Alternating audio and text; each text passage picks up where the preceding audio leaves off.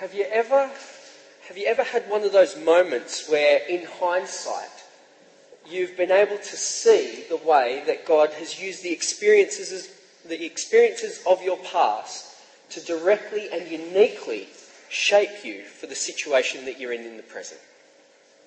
I'll say that again. Have you ever had those moments of hindsight where you've been able to see how God is using the experiences of your past to shape you for the now? I want to share a bit of a story with you about my first experience of college mission. Uh, picture this the winter of 2005, me, a plucky 22 year old, with my cohort from Youthworks College, uh, heading down the south coast to Ulladulla, the most southern point of the Sydney Diocese, um, and with the mission to proclaim the gospel, to transform lives we had in our minds that we were going to set revival going uh, in this quite quaint little beachside community. We were on mission. Uh, within three days, I was in my car on the way back home. I hated it. I cannot stress how much I hated my, ex- my first experience of mission. I was, I was driving, I was, I was in tears. I just, it, it, it wasn't me. It wasn't what I was expecting. I didn't get into Christian ministry to talk to strangers. I didn't, I didn't get into Christian ministry to door knock and do walk up evangelism. I got into Christian ministry so that people would come to me. That they would come to my church, that they would come to my youth group, and I would open up the Bible and I'd share with them how great Jesus was. I didn't want to go out. Mission was awkward. People told me they weren't interested. Go away. What sane person would want to do mission?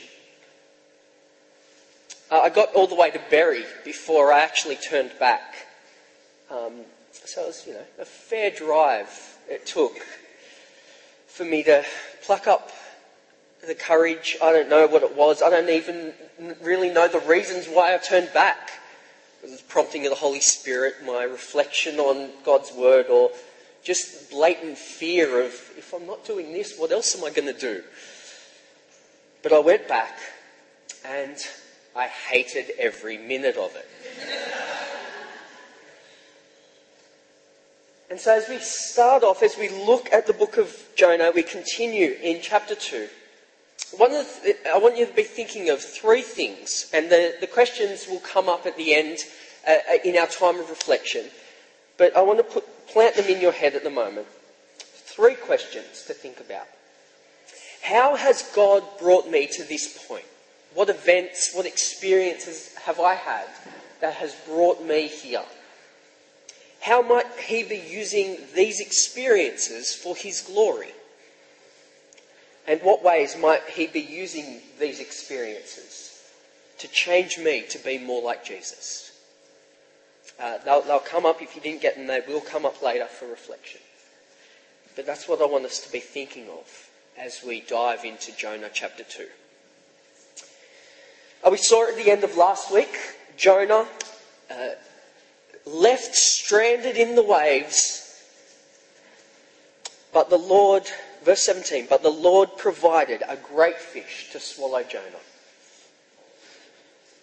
And Jonah was inside the fish for three days and three nights. Now, Jonah didn't ask to be a prophet. He didn't, he didn't sign up on a roster. It wasn't, you know, one of the things you tick, yeah, I want to be a prophet. In fact, the prophets, that's not how prophets worked. You didn't sign up to be a prophet, you were chosen to be a prophet. It's kind of, you know, no one wants to be a prophet. You, you usually sent with bad news, and the messenger often got shot. It's kind of like the church treasurer.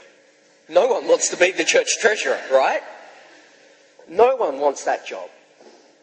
The Old Testament prophets were rejected, despised, and objects of scorn. What sane person would want to be a prophet? And for Jonah, his calling to be a prophet wasn't just go to my people and tell them that they need to turn back. It was go to Nineveh. Go to the enemy. It's kind of like telling a New South Welshman to go to Queensland with the message that they're all a bunch of uncultured rednecks. I'm sorry if you're from Queensland, I'm still a bit bitter after Origin. But the new, that message isn't going to go down well, right? That message isn't going to go down well. And so we see from chapter 1, Jonah runs. He runs as far as possible and then he gets on a boat and tries to go even further. And so as we, as we look at the prophet Jonah, we, we can sort of think of him like a joke prophet. He's kind of like the Mr. Bean of prophets. Right? He's not like the Old Testament heroes that we look up to the Abrahams, the Moseses, the Davids. Sure, those guys had their failings, but Abraham still was willing to sacrifice Isaac. Moses, through trepidation, still went and spoke to Pharaoh. And David took on Goliath.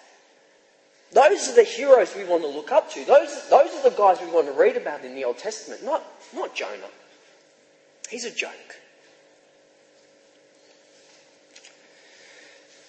And I wonder whether we don't want to look at Jonah's story because it hits a little too close to home. Because isn't that closer to us? Isn't Jonah more like where we're at? Maybe I'm just letting you in a bit more to me than you, but I can really relate to Jonah. I get him. But God wasn't going to let his plan fail because of Jonah's ineptitude. It wasn't going to be derailed because of Jonah's disobedience. And so he saw chapter 1, verse 4 then the Lord sent the great wind, the, the storm, to stop Jonah in his tracks. And as Jonah's thrown out and flailing in the water, drowning, God again provides a way out for Jonah through the big fish. Uh, whether it's fish, it's a whale, doesn't really matter. And as we go through the book of Jonah, we get great insight into the character of God. See, Jonah actually knows what God is like. That's part of Jonah's problem. He knows, he knows what God is like. So Jonah's runaway isn't really an attempt to flee from God. It's more an attempt to tell God how much I don't want to do this. This is how much. I hate your idea, God. Jonah seems more willing to face the judgment of God than to obey God. So in chapter 1, he says, chuck me, chuck me over the edge. Chuck me into the water. I know that it's my fault. But it doesn't stay that way. Jonah, facing death, can't help but cry out. He cries out for salvation. He cries out to the God that he knows and ultimately breaks into thanksgiving. Did you notice the movement in the story? So, verse 17 of chapter 1, and then the start of chapter 2, uh, verse 1, is prose. It's, it's a story. And all of a sudden, we hit verse 2, and it turns into poetry. And it forces us to slow down and take heed of what Jonah has to say. We want to know what happened. We want to know how the story continues, how it ends. But this chapter forces us to slow down and reflect on what Jonah thinks about God. And from it, we can also learn a lot about Jonah and who he is. And so I want to focus on what we learn about God from Jonah's prayer firstly. See, Jonah's cry is both a cry for help and a song of praise. It's a song of praise because it highlights God's peculiar character. I say peculiar because back in chapter 1, verse 9, he said, I, he said, I am a Hebrew and I worship the Lord, the God of heaven, who made the sea and the land. And it's peculiar because of what Jonah has to go and say in his prayer. See, we can quite often get so accustomed to what we, to our knowledge of the Bible, so accustomed to what we read in the Bible that we fail to see how outrageous it is. We fail to see how much there isn't that, that we can't fathom. Because this God who, this God of, the, of heaven, who made the, the sea and the land, to Jonah, is a God who listens to his people's cry. And a God who acts in mercy to even those who are disobedient. As Jonah dwells on his predicament, as he's, as he's caught in the, in the storm, in the waves, as he faces his own mortality, he cannot help but to draw on and reflect upon what he knows of his God. He knows that his God listens to the cries of his people. And he knows that his God acts mercifully to those who are disobedient. And so Jonah cries out to a God that he knows. He's not like Homer Simpson in time of trouble who says, I'm not usually a praying man, but if you can hear me, save me, Superman. No, Jonah knows that God is listening. He knows that God is there. In my distress, I called to the Lord and he answered me. We heard from the psalm in our first reading. Where can I go from your spirit? Where can I flee from your presence? If I go up to the heavens, you are there. If I make my bed in the depths, you are there. If I rise on the wings of the dawn, if I settle on the far side of the sea, even there your hand will guide me. Your right hand will hold me fast. If I say, Surely the darkness will hide me, and the light become night around me, even the darkness will be not will, even the darkness will not be dark to you. The night will shine like day. For darkness is as light to you. He knows that God is there. He knows that God listens. And it was interesting, Joe's prayer. As she prayed for us, that she pointed out if you're for those that are feeling anxious, depressed, overwhelmed by life and what it brings, that we have this great comfort that we can call out to God in our distress. Because this is the God who heard the cries of his people in Egypt. This is the God who heard the whinging of his people as they walked for 40 years in the wilderness.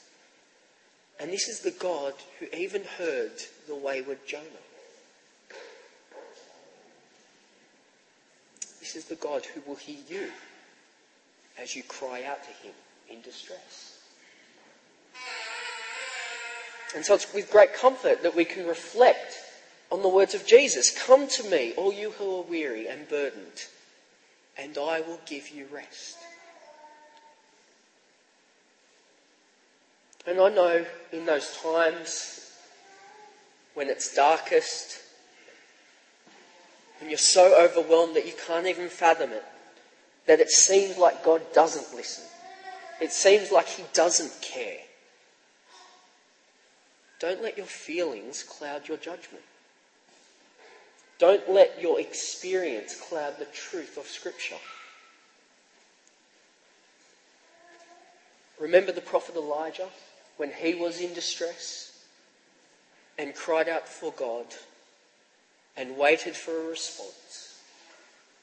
It wasn't in the loud clamour of an earthquake. It wasn't in the big things. It was in the gentle whisper. God listens and God cares. Listen for the gentle whisper of His word in the scriptures. Listen to the gentle whisper as He sends brothers and sisters to comfort you. Don't let your feelings cloud the truth that comes to us in Scripture.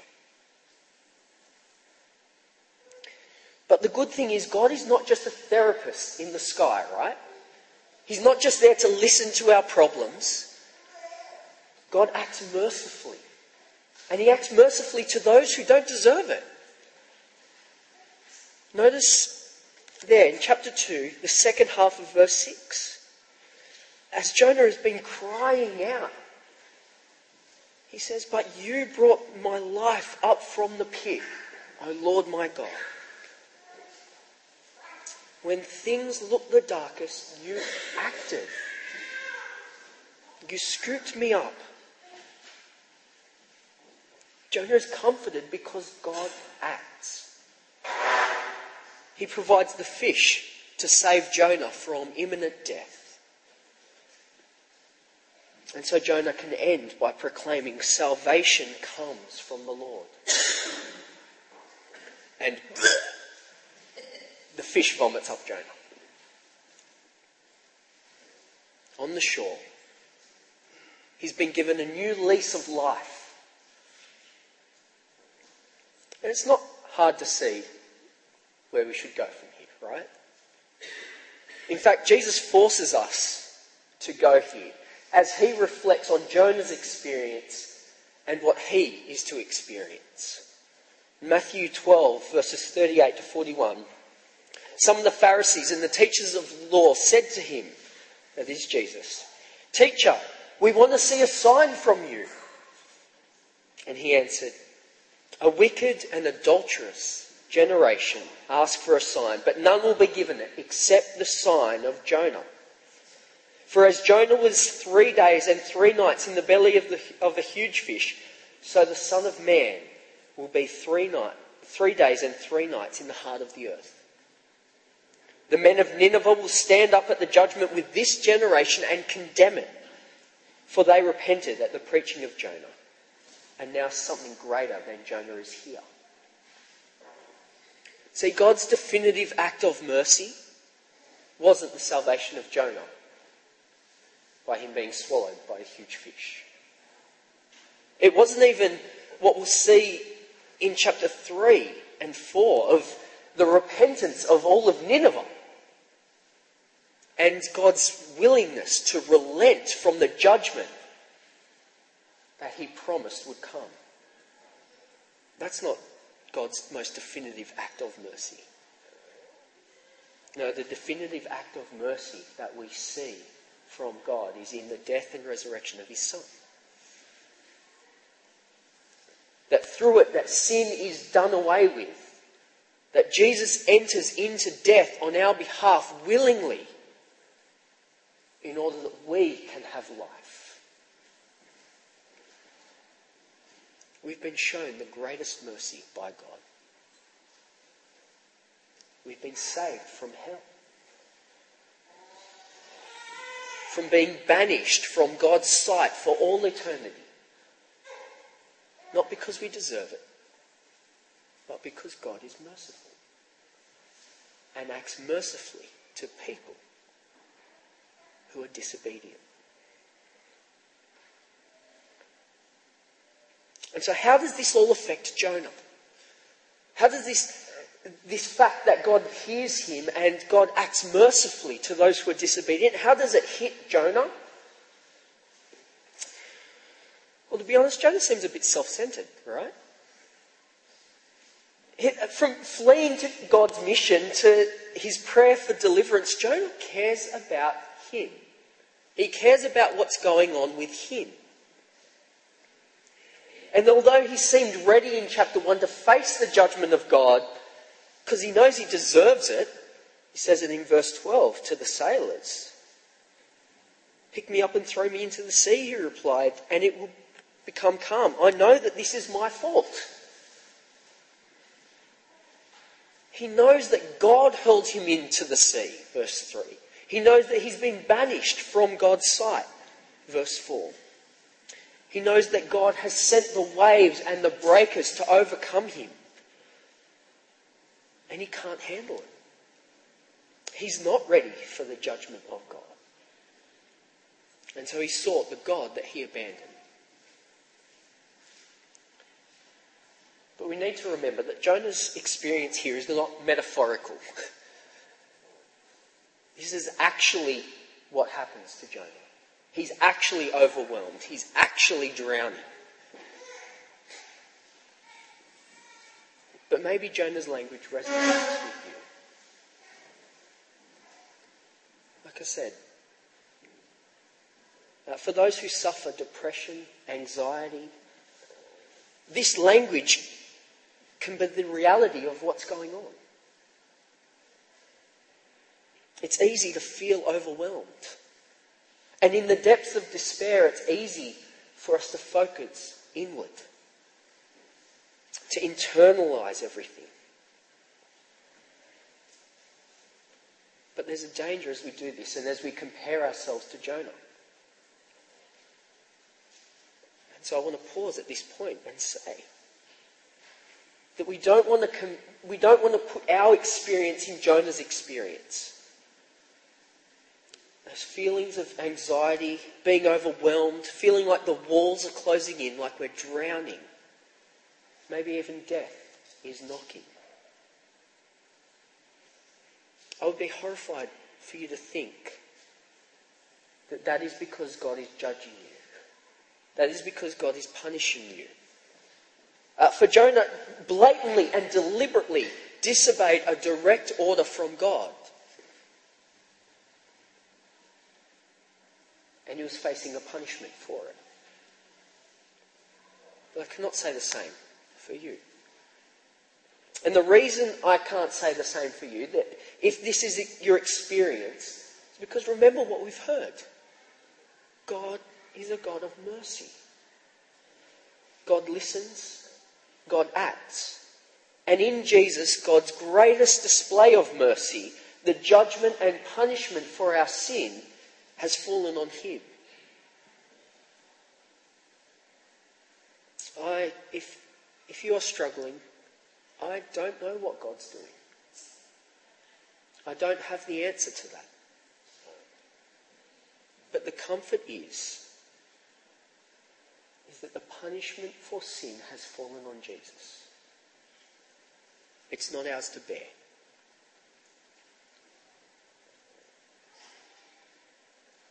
There's one thing missing from Jonah's prayer.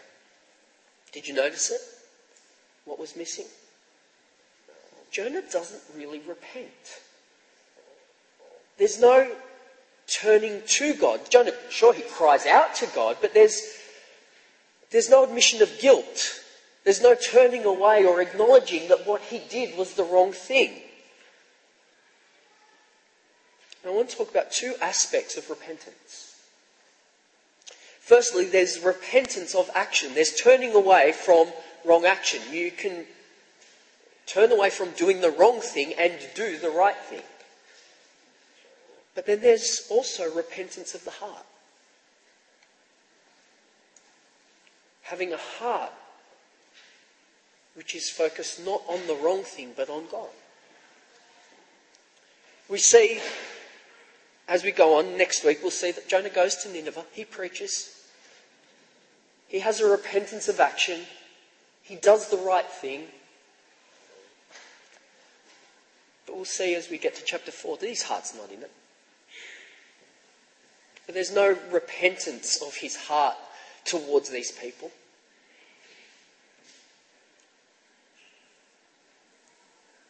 But God still uses Jonah, even though his heart's not in it. To be honest with you, sometimes I don't want to do things. If it's been a if it's been a long week, there's times I don't want to come to church. I don't want to teach the kids on Friday at Kids Club. That's not regularly, by the way. I just want to say that. But sometimes, and I think if you're honest, you'd probably find the same. If you thought about it, there are times you don't want to do things. Maybe sometimes you don't. But often we do. We know what the right thing to do is, so we change our action and carry on, and it's all okay, right? If God relied, if God relied entirely on our hearts being in it, there's not much that would get done in this world in growing his kingdom. There will definitely be things that would get done. There are people who jump in headfirst, heart full of joy. And there are times that I do that. But if God relied on only those times, not much would get done. However, isn't that just another sign of God's great mercy? That He uses us in our imperfection when our hearts aren't in it, He still uses it. Isn't that a great reminder that it's not up to us, it's up to Him? That He's able to use what we do in spite of us. It's easier to repent of our actions. It's easier for us to just do the right thing, to just carry on. But for our hearts to change, for, for us to have true repentance of our hearts, that's an act of God. So rather than begrudgingly just changing our action, begrudgingly doing what we know is the right thing to do, when our hearts really aren't in it, at those times we need to call on our God for mercy.